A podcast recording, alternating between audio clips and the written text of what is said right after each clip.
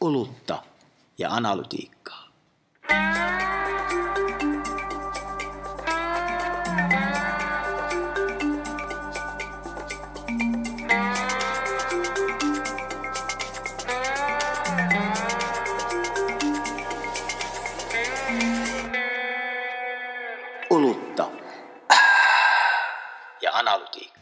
Luottamus, vuorovaikutus, tekstin rooli, mediatilasten määrä, TikTokin nousu, podcastien kulutus, väylät verkkouutisiin ja niin edespäin. Käydään läpi maailman suurimman uutistutkimuksen keskeinen anti tänään Jaakon kanssa, mutta sitä ennen mennään karpaloiseen virvoitusjuomaan. Hei, kokeillaanpa tätä, katsotaan miltä maailma näyttäytyy. Nyt onkin jännittävä avausmekanismi. Hetken, onko tässä hiilihappoja? Onko tämä joku...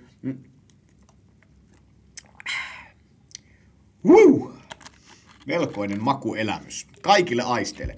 Piti vaan sanoa, niin kun aloitit esittelemään näitä teemoja, luottamus. Mä hetken toivoin, kuulin Sami Kurosen mielessäni Temptation Islandin alkukohdan, mutta onko toisin sanoen Temptation Islandin ja tämän News Reportin niin kuin yhteneväisyys siinä, että kaikessa on kyse luottamuksesta? Tai Sami Kurosesta. Kyllä. Kyllä luottamuksesta. Joo. Sehän on semmoinen kattosana, jota on helppo niin kuin heilutella luottamuskorttia, mutta koitetaan puretua siihen vähän enemmän. Eli tämä raportti, mistä puhutaan, niin on englanniksi nimeltään Digital News Report 2022. Ja vaikka siinä on sellainen etuliite kuin digital, niin tässä on paljon myös sellaista kyselytutkimusta tehty myös Suomessa, jossa kysytään muustakin kuin digitaalisesta uutiskulutuksesta. Ja Suomessa on erikseen julkaistu tämmöinen maaraportti kuin Uutismedia verkossa, jossa on enemmän yksityiskohtia. Käydään näitä poimintoja läpi. Aloitetaan nyt siitä luottamuksesta sitten, eli tavallaan... Eli nuotiolle. Niin. Luottamus uutismediaan oli Suomessa tämän raportin mukaan kasvussa, mikä oli siinä mielessä poikkeuksellista, että vaikka me ollaan täällä tämmöisessä lintukodossa edetty, niin kansainvälisesti luottamus uutismediaan on ollut laskussa ja nytkin laskee ton korona-ajan luoman piikin jälkeen, mutta Suomessa on itse aika toiveikas tilanne, niin mitä se Jaakko on mieltä? No, ei siis, jos katsoo niinku ulkomaalaisia kommentaattoreita, niin paljon käytetty lause oli tämä from bump to slump tässä luottamuksesta, että tietyllä tavalla oli tämä korona-ajan yhtenäisyys tietyllä tavalla, mikä korona toi mukanaan, ainakin tietylle osalle väestöä. Sitähän oli tavallaan helppo ruokkia myös, ehkä myös niin kuin viestinnällisesti tukea sitä samaa viestiä. Kun on palattu taas näihin polarisaatioteemoihin, epäoikeudenmukaisesti globaalisti, kun tarkastellaan tietenkin, niin kyllähän ne samat, mihinkäs ne muutosvoimat olisi sieltä kadonneet. No, kun tullaan Suomeen, niin Suomihan on jännä paikka, että miksi se ei täällä näy, että miten luottamus täällä voi kantaa, niin tai vielä kerran kasvussa, niin kyllähän niin kuin toisin kuin ehkä muualla maailmassa, niin kyllähän toi Ukraina, Venäjän hyökkäys Ukraina, se on ollut tämmöinen toinen bump niin sanotusti, että me ei ole sitä slumpia nähty tässä. Että kyllähän se niin kuin tietyllä tavalla kokosjoukot niin sanotusti taas tämmöisen yhteisen yhtenäisyyden taakse, miten itse tätä tulkitsen, joka sitten myös eskaloituu luottamuksena uutispalveluita mediaa kohtaan. Tuo on hyvä analogia. Jossain oli hyvä semmoinen verrokki, mitä en itse ajatellut, että todettiin, että mitä lähempänä se maa, jossa näitä uutisia tutkitaan, on Venäjää, niin sitä helpommin tavallaan niin kuin se tietynlainen yhtenäisyys niin kuin ainakin joksikin aikaa palaa, ja se varmaan niin kuin heijastuu myös tässä. Toki on sitten poikkeuksia, jos nyt en väärin muista, niin Puola taisi olla semmoinen maa sitten, jota tutkittiin myös Venäjän sodan aikana, ja se välttämättä siellä ei sitten niin kuin samalla tavalla heijastunut. Mutta kyllähän meitä Suomessa tämä kieli myös suojaa aika hyvin, ja sitten täytyy sanoa, että yhteys siihen, että perinteistä mediaa kulutetaan edelleen tosi paljon, niin varmaan vaikuttaa ihmisten mielikuviin. Luottamus on kuitenkin tässä ennen kaikkea mielikuva, niin kyllä se varmaan sitä selittää. Ja väestörakenne, jne. Mehän tiedetään, että koko ajan että väestö vanhenee, vanheneva väestö, nimenomaan mediakäyttövalinnat on aika perinteisiä versus nuoremmilla ne on ehkä vähän niin kuin enemmän ei-perinteisiä, jos näin voisi sanoa. Ja silloin kun me tiedetään myös vanhemman väestön käyttäytymistä, että heidän mediavalinnat on paljon staattisempia ja niin kuin vähemmän monipuolisia, jos näin voisi sanoa. Että siinä, missä nuori hakee monesta lähteestä informaatiota ja niin sanotusti haluaa itse rakentaa sitä omaa maailmankuvaa, mikä tietenkin nuorille ymmärrettävästi niin kuin sallittakoon. Niin kyllähän mitä vanhemmaksi tässä itsekin voi reflektoida, N on yksi otannalla, että mieluummin sitä kuulee yhdestä tai kahdesta lähteestä tai itse luotettavana pitävästä lähteestä semmoisia lohduttavia viestejä maailmankuvasta, kuin se, että pitäisi niinku aamulla aloittaa sillä, että käyttää 2-3 tuntia siihen, että haravoi kaiken saatavilla olevan informaation samalla, kun lapsi huutaa vieressä ja kaikki pitäisi ruokkia ja yrittää sitten siinä jotenkin niinku parsia kasaan jonkinnäköistä kokonaiskuvaa. Niin kyllä sitä niinku mieluummin valitsee semmoisia niin kuin elämässä muutenkin luotettavia kumppaneita ympärilleen, joihin sitten tukeutua niin sanotusti kriisin tai informaation tarpeen hetkellä. Niin ja tuossa raportissa oli semmoinenkin tulkinta, että suomalaiset olisi niin kuin jollain tasolla kyllästynytkin tähän polarisoituneeseen keskusteluun, eli tavallaan niin kuin vähän kaivanneetkin semmoista konsensusta. No se nyt niin kuin sanoit, niin jää nähtäväksi, miten pysyvää se on, mutta jos tähän koukkaus tuosta. Mutta saanko tuon polarisaatioon vielä liittyen, nyt olisi kauhean kiinnostavaa nähdä sellaista rinnakkaistutkimusta myös sosiaalisen medioiden suhteesta tähän näin, koska Suomessahan myös me tiedetään, niin kuin varsinkin tämmöiset niin kuin kiihdytysalustat, jos käytetään tämmöistä termiä, niin kuin Twitter, eihän Twitter ole koskaan ollut kauhean iso Suomessa. Siellä niin kuin aina kaikki, jotka Twitterissä on ja aktiivisena, mutta kun täällä on nämä kaikki tärkeimmät vaikuttajat, niin, no sanotaanko näin, että on siellä ainakin helsinkiläisiä paljon, mutta eihän se niin kuin Suomen mittakaavassa kuitenkaan mitenkään niin kuin vallitseva alusta ole.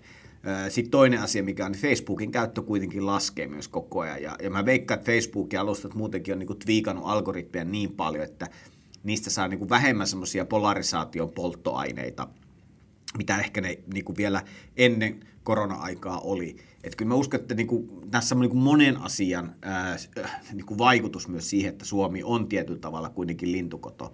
Ja kyllähän meillä on aika valppaina oltu myös se, että esimerkiksi idästä saapuva, että onhan niin kuin jatkuvasti ympärillä näkyy sitä niin kuin idän vaikutus, Venäjän vaikutus esimerkiksi trollaamiseen, niin kuin miten se Suomeenkin kohdennetaan jopa nyt viimeaikaisesti niin kuin puolueidenkin kautta. VKK-tapahtumassa oli Suomen ja Venäjän lippu muun muassa puoluekokouksessa Salossa. Mutta se ongelma, että se on niin räikeää, se kuitenkin tietyllä, kun me ollaan niin konsensusyhteiskunta, että kun sä teet jotain noin räikeää, niin se pistää niin vahvasti silmään, että jokainen niin kuin tavallaan lukutaitoinen ymmärtää sen. Kun taas ehkä muualla, kun on massa paljon suurempi, niin sitä on niin kuin vaikeampi ehkä havaita. Joo, sitten ehkä käänteisesti tuohon luottamukseen, niin mitä tämä raportti kertoi, niin sanottujen vastamedioiden viikkotavoittavuusluvut, kun siellä oli, niin kyllähän ne on niin kuin todella marginaalisen pieniä. Esimerkiksi MV Lehti on viikkotavoittavuus pienentynyt 5% 2% 4 vuodessa. Ja nämä on kaikki niin kuin muutamaa prosenttia nyt, että varmaan se niin kuin käänteisesti kertoo siitä, että mihin luotetaan, mihin ei. No sitten, tämä on vähän paradoksaalista, kun me tiedetään näistä sosiaalisen median alustoista, jossa ne algoritmit on ehkä niin sanotusti niin kuin tehokkaampia tai härskeämpiä, mitä sanotaan, kuten TikTok, niin niitä pidetään uutislähteenä aika epäluotettavina, mutta kuitenkin toisaalta uutislähteenä tärkeitä. Niin tässä näkyy nyt tässä tutkimuksessa TikTokin nousu. Sen käyttö on Suomessa noussut tämän tutkimuksen mukaan Twitterin tasolle, mutta käyttö kokonaisuudessa, mutta uutiskäyttö on edelleen aivan niin kuin totaalisen. Koko väestöstä 2% kokee käyttävänsä TikTokia uutisiin. Siis 2%? Niin, 18-24-vuotiaista 7%. Tämähän tulee varmasti kasvamaan, mutta kun joka asia tulee meidän vähän viiveellä, niin tässäkin varmaan niin kuin kestää.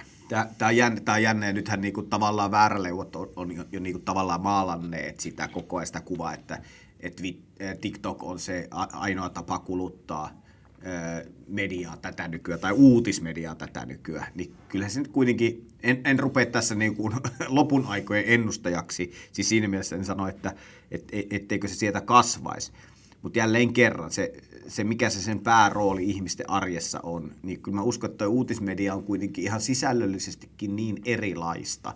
Siis niin kuin ihan perus vaan, että jalat ylös ja nauti matkasta -tyyppiseen sisältöön, mitä niin kuin TikTok tai sosiaalimidia-alustat monesti tarjoaa. On siinä joku semmoinen tietynlainen niin kuin konflikti myös siinä sisällössä, että se voi olla, että sä nopeammin kun kyllästyt, sä et enää halua nähdä semmoista sisältöä sitä, että tuommoisten kanavien kautta, niin silloin se väistämättä, se ei koskaan sieltä niin kuin kasva massaksi. Mä luulen kanssa tässä suomalaisillakin mediataloilla on musta tosi hyviäkin kokeiluja TikTokissa, mutta se, että tavallaan onko se kynnys tehdä aidosti niin kuin esimerkiksi journalistista sisältöä, niin erilainen verrattuna Facebookiin, niin totta kai on, koska sä et esimerkiksi uutisjuttujen linkkejä samalla tavalla. Se täytyy niin kuin tehdä sille alustalle sopivaksi, mutta kyllä mä luulen, että toi tuosta väkisinkin niin kuin nousee, mutta kyllä toi luvun pienuus mua yllätti siihen nähden, kun toi tämän hetken koviten kasvaa kyllä somepalvelu, mutta Facebookin lasku, niin kuin sanoit itsekin, niin sekin näkyy tietysti näissä luvuissa, se myös merkitys uutislähteenä, mutta Tämä on kiinnostavaa, kun TikTokista me ollaan niin kuin 2 vuotta sitten nautettu sitä TikTok-jaksoa, jossa me ennustettiin, että it's gonna be huge. Tässä me vieläkin jaapataan 2 vuotta myöhemmin, että sieltä se kömpii pikkuhiljaa ihmisten tietoisuuteen. Nyt ollaan Twitter-tasolla, just tässä bashattiin sitä Twitteriäkin, että ei se Twitterissä oikeasti ketään ole. Mutta kuitenkin jos puhutaan samankokoisesta alustasta. Kyllä mä uskon siihen myös, että mutta on nämä niin mannerlaatta kysymyksiä, että myös mikä se trendi on. Kyllä se TikTok sieltä kuitenkin niin vahvasti koko ajan kasvaa, mutta sitten pitää muistaa, että se on niin vahvasti aikaa vievä media, että se on sitten hyvä kysymys, mistä se sen ajan ottaa. Mä en usko, että TikTok kilpailee ehkä niinkään semmoista perusvuorovaikutteista tai niiden niin kuin nykyisten palveluiden kanssa, vaan mä uskon, että se menee ihan niin kuin striimausalustojen, että se menee niin kuin, siellä on sehän niin kuin TikTokin kilpailukenttä ja silloin sen merkitys onkin ihan erilaista kuin vaikkapa, jos ajatellaan, että mä en vertaisi TikTokia esimerkiksi Facebookiin tällä hetkellä. Niin ei, TikTok on kyllä semmoista algoritmista heroinia, että sitä jää helposti möllöttää, mutta musta on tärkeää erottaa 2 asiaa. Toki TikTok on jo kiistatta niin kuin noussut, mutta se, että se uutisten merkitys siellä, niin näiden välillä ei musta automaattisesti kannata yhtäläisyysmerkkejä laittaa. Tässä on vähän sama juttu kuin siinä, että vaikka kansainvälisesti joissakin maissa on pöhistys siitä, että uutisia ruvetaan kuluttaa virtuaaliassistenttien kautta, tai mikä se nykyvirallinen termi on, niiden älykkäiden pömpelien kautta, älykaiutinten. Niin nythän voimme täältä katsoa, että Suomessa, kun on kysytty eri laitteilla viikon aikana uutisia seuranneiden määrää, niin älykaiutin koko väestön tasolla 0%. Eli siis jää alle 1%.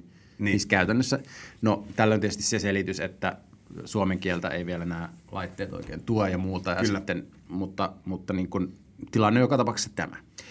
Tässä vähän niin kuin sitä, mun mielestä älykaiuttimia, sä oot varmaan just analyysissa oikeasti ensinnäkään, jos ei suomen kielen tukea ja ei ole kauheasti valmistajilla selkeästi intressiä tuoda sitä suomen kielen tukea, koska me markkina-alueilla ollaan niin pieniä. Ja niiden päätarkoitus esimerkiksi Jenkeissäkin on mennyt enemmän siihen, että sulla on kätevä tapa tilata vessapaperia itsellesi, kun ehkä kuluttaa uutisia. Tai kuunnella musiikkia. Totta. Niin se, että mikä heidän intressi on tuoda sitä niin kuin Suomeen, niin kyllähän ne niin kuin business caseit on varmaan vähän kaukana. Toinen, mikä mun mielestä älykaiuttimien ja median suhdetta vähän niin kuin vaikeuttaa, se, että se on kuitenkin niin suljettu ekosysteemi, että jos sä niin kuin ihan mediana... Niin, miten sä ymmärrät, mitä sisältöä sieltä kulutetaan, missä kohti ihmiset skippailee ynnä muuta, niin sieltä saatavan tiedon määrä on niin heikkoa, että sun pitäisi olla niin kuin tosi iso peluri, että sä saisit semmoiset niin kuin yhteydet auki esimerkiksi älykaiutin valmistajiin, että sä saisit sieltä niin kuin aidosti niin kuin järkevää dataa esimerkiksi sisällöstä, mitä on kulutettu, koska muuten se on ihan sokkokamaa, että mitä sinne huudellaan. Tai mitä kautta sitä menee, sitä on tosi vaikea kehittää sitä koko sisältötuotetta, jos et sä oikeastaan ymmärrät, mitä sisältötuotetta sieltä kulutetaan. Mm-hmm. Ja se on niin kuin mun mielestä niin kuin nykyisten älykaiuttimien selkeästi, että joko he ei halua panostaa aidosti mediaan, tai sitten niin kuin he ovat vaan huomanneet, että tämä ei ole niin kuin järkevä tapa kuluttaa tai käyttää älykaiuttimia. Niin kuin hyvä, se ei tarpeeksi hyvä business case. Älykaiuttimille tämä uutisten kuluttaminen. Joku siellä on jotain, minkä johdosta niin kuin sitä ei niin kuin ollenkaan tehdä tällä hetkellä niin kuin sisällön kuluttamisen suuntaan niitä älykaiuttimia. No sitten älykello tai rannekkeen kautta kokee uutisia kuluttamassa 1%, eli älykellon uutiskulutus hakkaa älykäyttömen. Mutta tässä listassa, että millä laitteella uutisia kulutetaan, niin älypuhelin on tietysti ykkönen, eli 75% kokee viimeisen viikon aikana kuluttaneensa älypuhelimella uutisia.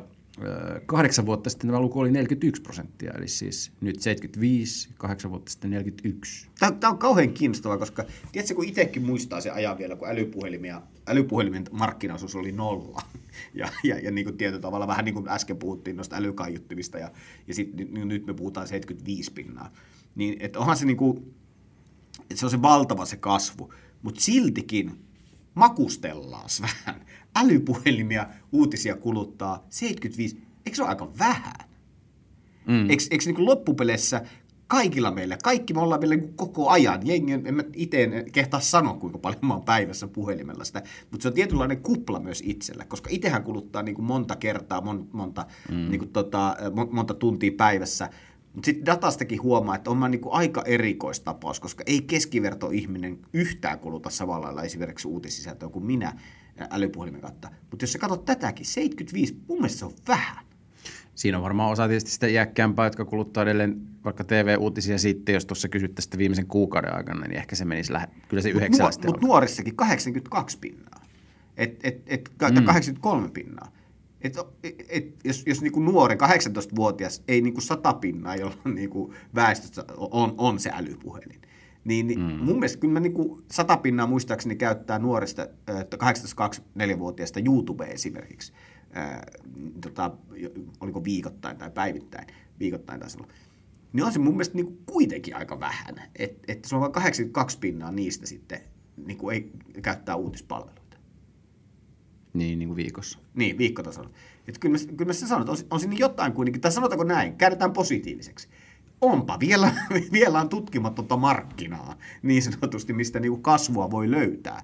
Mutta kyllä mä sanon, että jos vanhemmissakin se on vain 66% niinku plus 65-vuotiaissa, niin se alkaa melkein niinku penetraatio lähestyä koko väestöä, koska muistaakseni internettiä käyttää just joku ton verran yli 65-vuotiaista, se on joku 70%. Se on melkein kuitenkin niin kuin 100% niistä ihmisistä käyttää sitten uutispalveluita. Nuorissa, niin ollaan me niin kuin aika kaukana siitä. Niin, tässä kun kysytte, että oletko käyttänyt älypuhelimella, tietokoneella tai tabletilla tai älykellolla tai älykaiuttimella, niin tässä tietysti voi olla sellaista tutkimuksellista päällekkäisyyttä, että jos vastaa myös tietokoneen, niin tavallaan niin kuin Se todellinen käyttö voi olla isompaa, mutta en osaa niin tarkkaan sanoa. Ei syytetä tutkimusta kuitenkaan. Tutkimuksen vika. Se on aina. Datassa vikaa, jos tulokset eivät miellytä. Kyllä. Mutta joo, sitten podcasteista, niin ei sen kummempaa. Tavallaan semmoinen kovin podcast-pöhinä puuttuu tästäkin raportista verrattuna joihinkin vuosiin. Siis Suomessa se kulutus, tämän tutkimuksen tässä kysyttiin kuukausi.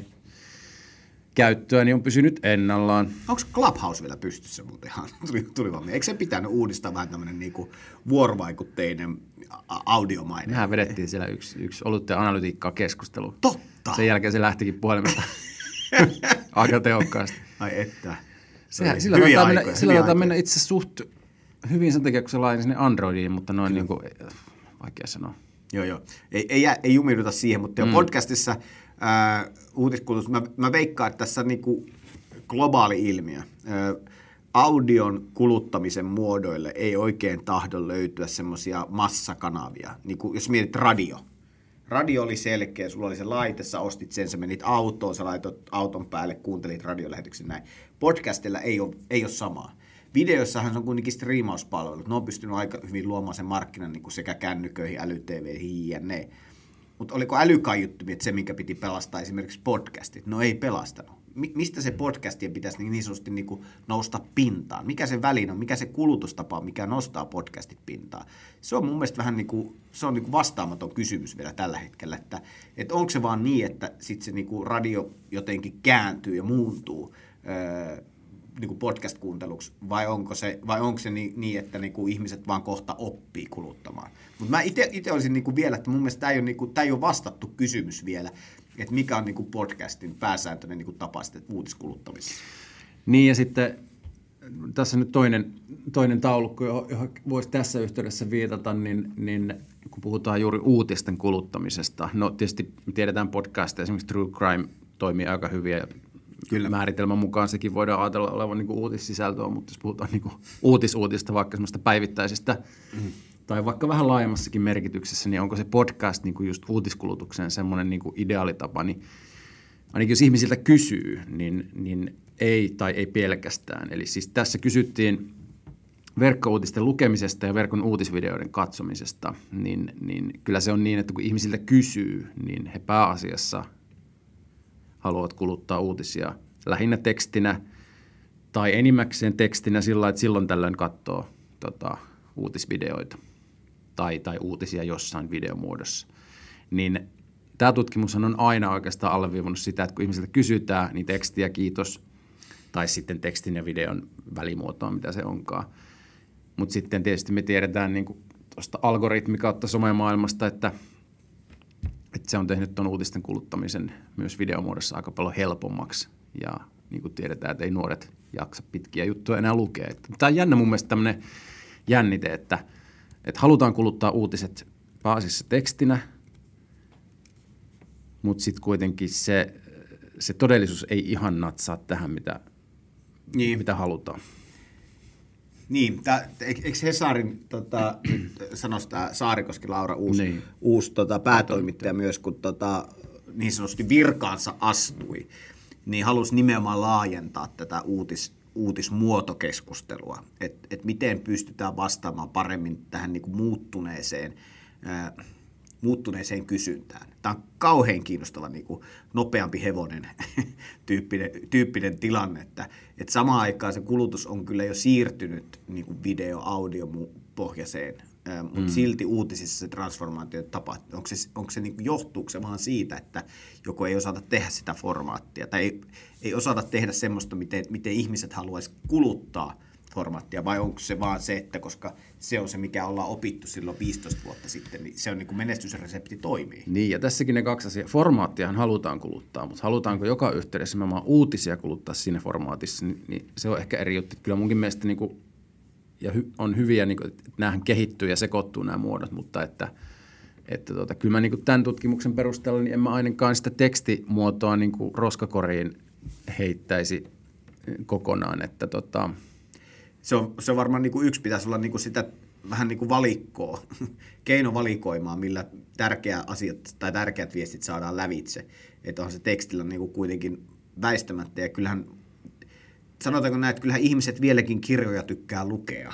Että on sillä tekstillä selkeästi jonkinnäköinen semmoinen roolinsa ihmisen tämmöisessä kognitiivisessa arjessa, miten todellisuutta haluaa muodostaa, koska se on ihan erilainen niin kuin tapa kuluttaahan on teksti kuin kuunnella esimerkiksi tämmöistä podcastia ja ehkä tehdä jotain muuta asiaa samalla, koska se myös vaatii sun ihan erilaisen keskittymisen, koska sun pitää lukea ja niin kuin, sä et pysty niin, esimerkiksi ajaa autoa toisin kuin esimerkiksi podcastin kohdalla. Se kuuntelussa voi olla sitä, että sä itse teet ihan kaikkea muuta ja välillä kuulet jonkun avainsanan, kuten vaikka kaneelikierrepulla, jonka jälkeen alkaa heti ruveta miettimään, että olisipa kiva päästä vähän herkuttelemaan. Mutta siis se, että mä uskon, että me ollaan tekstin tekemisessäkin ollaan aika hyviä ja toki ei tarpeeksi hyviä, että koko väestö siitä nauttisi ja se olisi niin kuin ykköstapa ehdottomasti kaikessa koko ajan sitä niin kuin uutismuotoa kuluttaa. Että jostain muualta se seuraava kasvu tulee kuin tekstistä. Ja se on niin kuin ehkä se oleellinen pointti tässä, että ei pidä jäädä myöskään siihen nykyisyyteen sen tekstin vangiksi, vaan pitää myös nähdä se sille laajemmin, että mistä se kasvu tulee. Kyllä niin kuin sanoin, niin hyviä tämmöisiä kokeiluja, jossa nämä sulautuu esimerkiksi korttimuotoon, jota on niin kuin somesta opeteltu, niin se on varmasti suunta, johon kannattaakin mennä. Mutta silti täällä on muutama luku, jonka haluan sanoa, joka niin kuin yllättää 18-24-vuotiaista. Kun on kysytty, että lukeeko uutisia lähinnä tekstinä, 43%. Sitten on kysytty 18-24-vuotiaista, että katson videouutisia vähintään yhtä paljon kuin luen niitä teksteinä. Eli katson videouutisia vähintään yhtä paljon kuin luen niitä teksteinä, niin vain 14%. Eli vaikka tämä on niin kuin nuorissa tämä videoiden katsominen ja kuluttaminen myös uutisia, niin on noussut viime vuosina, mutta edelleen niin tosi nuorissakin, niin ainakin kyselytutkimukseen vastaavat lukevansa uutisia tekstinä, elleivät valehtele. Vai ollaanko nyt päästy siihen tilanteeseen, että se on uutismedia, joka tuottaa nopeampia hevosia, vaikka ihmiset haluaisi jo autoja? Onko tässä vähän niin kuin se tilanne? Hei, se mikä minua toisaalta niin kuin yksi semmoinen iso teema tai mihin mediassa törmää useasti, on tuo vuorovaikutus. Ja nythän sä steittaat omassa blogisi yhteenvedossakin sekä tässä meidän niin sanotussa valmistelumateriaalissa, että ei se vuorovaikutus ei niin kuin näytä vetävän niin kuin juuri yhtään. Niin uutiskontekstissa, mikä juttu tämä on? No siis, jos vuorovaikutus määritellään uutisissa sellaiseksi, että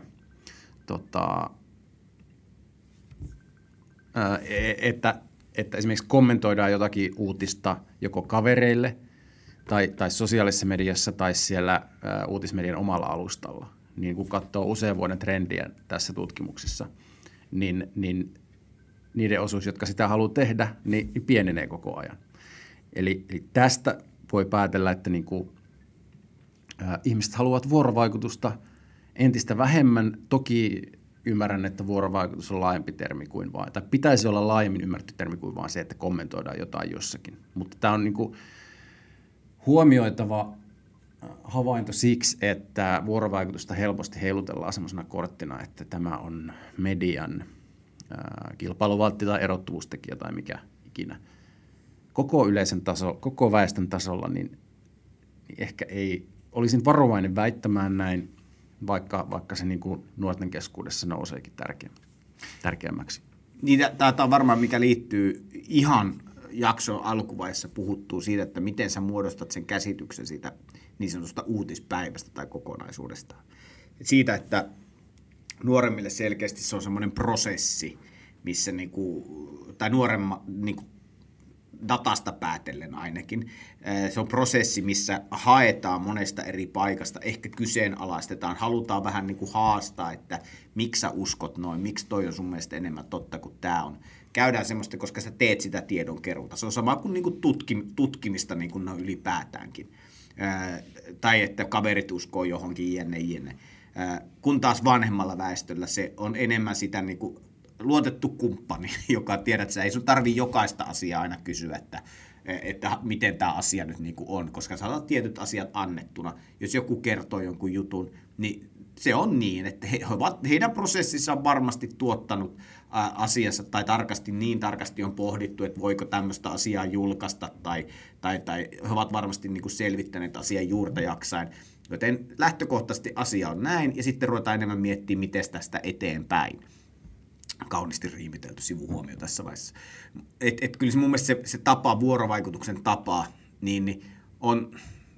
Tämä on mun mielestä vähän niin kuin jälleen kerran nopeammat hevoset vai autokysymys taas. Että miten se vuorovaikutus, miten laajasti se pitäisi ymmärtää, että mihin tarpeeseen sitä vuorovaikutusta tosiasiassa tarvitaan siellä uutiskontekstissa. Tämä on mun mielestä jollain tavalla ehkä se asian pihvi, mikä ei ole vielä suinkaan niin kuin saatu lautaselle semmoisessa formaatissa, sitä voisi niin kuin ravintolamiljöissä niin sanotusti tarjoilla. Mä luulen, että tässä saattaa joskus tulla vähän semmoinen harha esiin, kun me nähdään esimerkiksi uutissivustojen kommentointikentissä, vaikka Facebookissa, valtava määrä kommentteja. Niin se tulee semmoinen harha, että se tulisi suurelta määrältä ihmisiä. Kyllä. Tokihan näin ei ole. Nythän me on nähty esimerkkejä isoista medioista meiltä ja muualta, että on suljettu kommentointi, koska se ei tuo arvoa, saati lisäarvoa siihen niin kuin itse asiaan. Kyllä. Mutta joo, sitten voitaisiin ottaa vielä toi väylät verkkouutisiin, koska Suomi on tässäkin ihan niin sanotusti omanlaisensa. Eli Suomessa, kun puhutaan verkkouutista, niin 65% ilmoittaa menemänsä suoraan uutissivulle tai uutissovellukseen, mikä on ihan häkellyttävää tässä maailmassa, jossa kaikkea googlataan. Kansainvälisesti tämä on vain 23%. Kyllä. Tämä on hämmentävää, mutta niin kuin ystäväni aikana totesi, Suomi on yksi iso kohderyhmä. Ehkä se tässäkin tietyllä tavalla, niin kuin, että on yksi tapa niin sanotusti paketoida sen jälkeen, kaikki, se käy kaikille.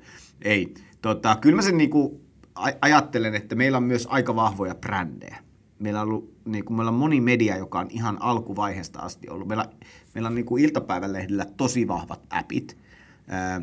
Meillä on niin kuin, Ylellä on Suomen tunnetuin ja toiseksi arvostetuin brändi, joka on siis mobiili-digitaalinen mediabrändi. Fiskarsin jälkeen. Fiskarsin jälkeen. Kun ajatellaan, niin meillä lähtökohtaisesti medialla on aika hyvä top of mind Suomessa, ainakin isolle osalle. Mä väitän, että tämä on myös se yksi asia, että jälleen kerran palataan niihin luotettaviin kumppaneihin. Tämä on mun mielestä myös osaltaan semmoinen niin kuin tietynlainen brändillinen kysymys, että kun olet ollut ajoissa liikkeellä, olet itse saanut myös vähän määritellä sitä pelikenttää. No toki pysyykö säännöt ikuisesti sellaisena, miten ne joskus on määritelty, siihen en välttämättä usko, mutta ainakin tällä hetkellä niin näyttää pelaavan aika hyvin. Eli tiivistettynä siis 65% menee suoraan uutissivustolle tai sovelluksen Suomessa, ja kansainvälisesti niin se on vain 23%. Se on laskenut 9% 4 vuodessa. Mutta tämä on Suomessa merkille pantavaa, että sitten kun kysytään 18-24-vuotiailta, niin se on vain 36%. Aika loogista, kun kulutetaan somesta niitä uutisia muuten. Yli 65-vuotiailla sitten se on 72%. Tässä tietysti tämä luotettava kumppani. Luotettava kumppani. Tässä päästään siihen, että sitä vanhalla iällä ei jaksa enää hummailla tuolla digitaalisessa maailmassa joka päivä etsien uusia partnereita. Hakukoneen rooli tässä niin kuin näkyy sitten nuorilla, korostuu merkittävästi, että sieltä ja somen kauttahan ne sitten järjestettynä. Ja se on aika loogista. Se on aika loogista. Kaikki, jotka on koskaan verkkoanalytiikkaa tehneet, niin se on semmoinen niin kuin 101 on niin kuin katsotaan niin kuin lähde- tai linkkiprofiilia palveluihin ja sitten sen jälkeen ruvetaan vähän analysoimaan, miten se on balanssissa ja minkälaiset, miten se mistä lähteestä tulee minkäkin laatuista liikennettä. Uutisnotifikaatit korostuu 18-24-vuotiailla, käyttävät niitä merkittävästi enemmän kuin sit koko väestön tasolla, se on ihan muutamaa prosenttia, mutta 10% 18-24-vuotiaissa. Jälleen kerran päästään siihen asiaan, että nuoremmilla on enemmän kiinnostus niin kuin tämmöiseen multilateriseen suhteisiin, medioiden suhteen, että ennemmin enemmän kuin vähemmän, mutta kyllä se into sieltä sitten pikkuhiljaa tasoittuu. Kyllä, kyllä. Setämies kommentoi loppuun. Voi leikata pois.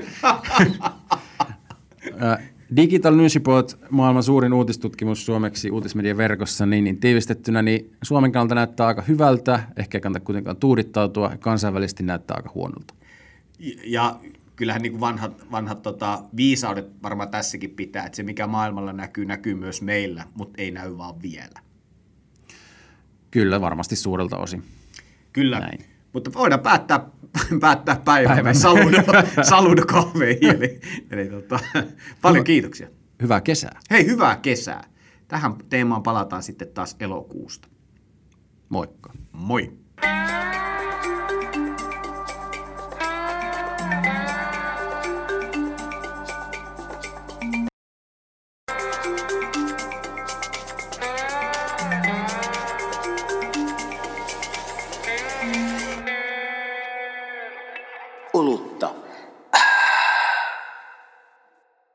Ja analytiikkaa.